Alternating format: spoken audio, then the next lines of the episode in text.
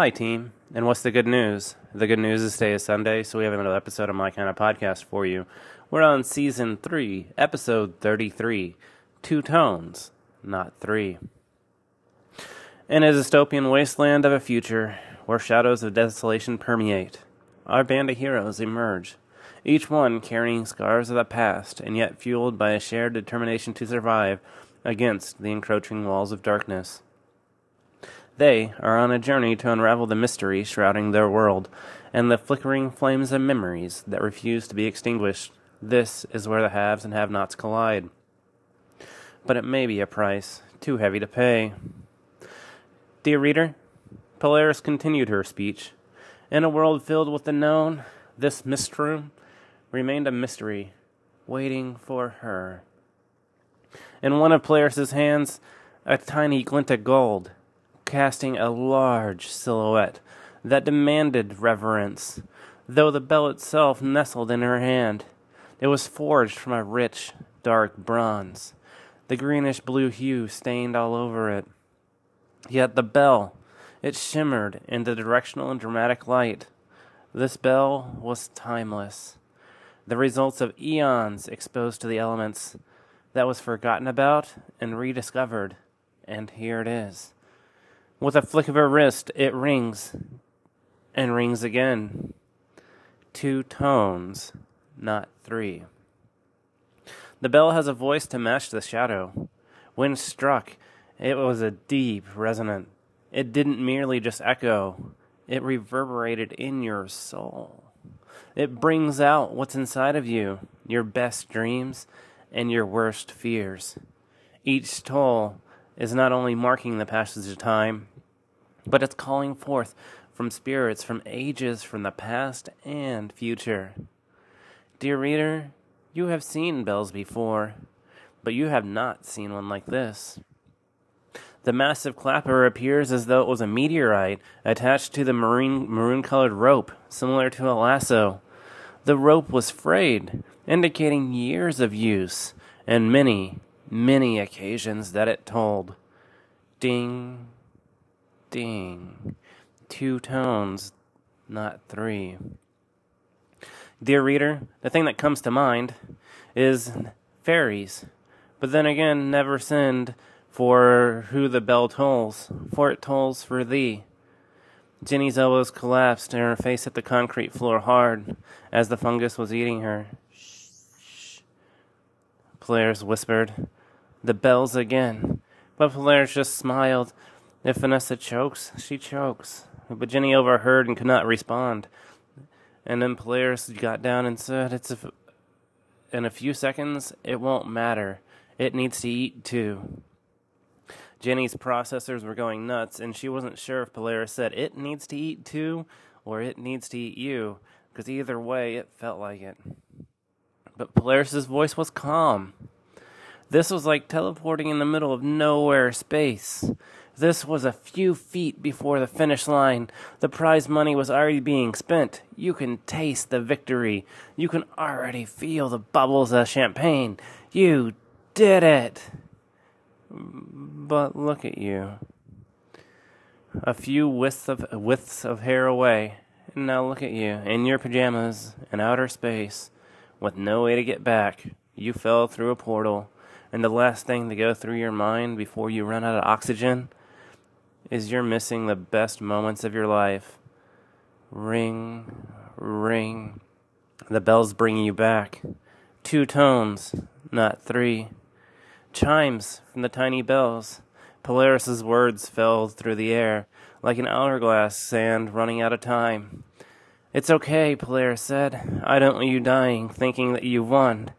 Because never send a messenger to find out who the bell tolls for. Because it's ringing for you. And it wants you. Polaris's breath as she spoke was moving Jenny's hair. I want you to know that you suffered. With each labored breath, Jenny's hair whisked back and forth. And with that, a distant rumble. Soft at first, Jenny wasn't sure if she was going crazy, as dizzy and disoriented as she was from hitting your face on the floor, or was it just hearing the words that Polaris whispered? Or was Jenny actually hearing the cart that Polaris was describing? Because it sounded like distant thunder. Uh, no, a mammoth beast. N- no, this is. Polaris chuckled. This is the unmistakable creak of heavy wheels on a forgotten path, followed by like what appears to be like landmines. With each footfall of this mammoth beast, it was pulling the cart.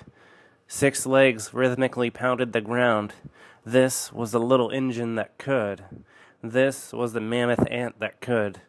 This ant's sheer size was staggering. It easily outclassed a draft horse, each of the six legs thick and powerful, like ancient tree trunks. This was an armored skeleton. The ant can essentially see through time with its massive head, mainly just eyes there, shimmered and reflected light, like polished obsidian, capturing every minute detail. It saw where Vanessa was going to go. This ant is the one that does the stepping. Its thorax and abdomen were equally impressive, covered with overlapping plates of armor. This creature was made for power and performance. Its footsteps echoed the primal and unstoppable force of nature. This was a reminder that in a world of giants, humanity was just a speck, an ant. But not this one. This one marched on, cart in tow, not faster, not slower. Each step reverberated through time. Alice was frozen in terror. Vanessa turned blue as a tear fell from Jenny's eyes, a flash of light, and Vanessa was gone, too. The light emanated from the mystery box, but the flash was gone.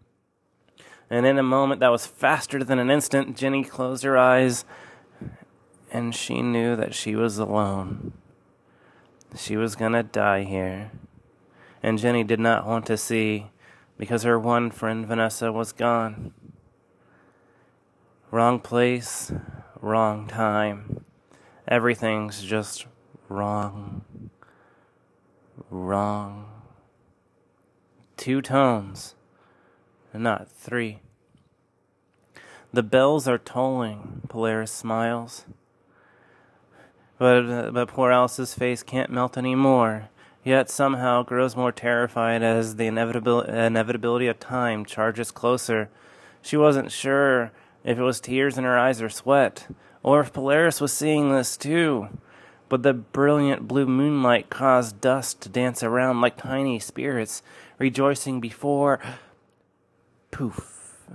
The dust fades into nothing. The cart, especially for the dystopian setting of the story, seemed to be from ages past, out of time. Its once fine wooden panels, now weathered. They groan and creak under the weight of countless memories. Ring, Ring. Two tones. Polaris smiled. Yes, two tones, not three. Two tones is for a woman dying. Three tones is for a man. Jenny was near, like Jenny was nearly getting slapped with the bell as Polaris rung it next to her face. Ding, ding, and it's two tones, not three. She chimed the bell, but the cart dutifully marched towards Alice and Jenny. On the seat next to the driver, even from a distance, this was not a good omen. Everything about the cart asked more questions than it answered. An hourglass that turned over and over with the spokes of the wheels, six of them.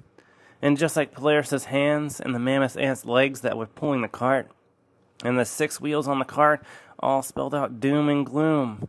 Each hourglass seemed to be at different times and rates as it tumbled over and over as the cart drove forward. Driving the cart was a figureless figure, draped in tattered and ripped clothing, face obscured. Ivy was not here, but it was getting cold. Each step closer signaled a drop in temperature.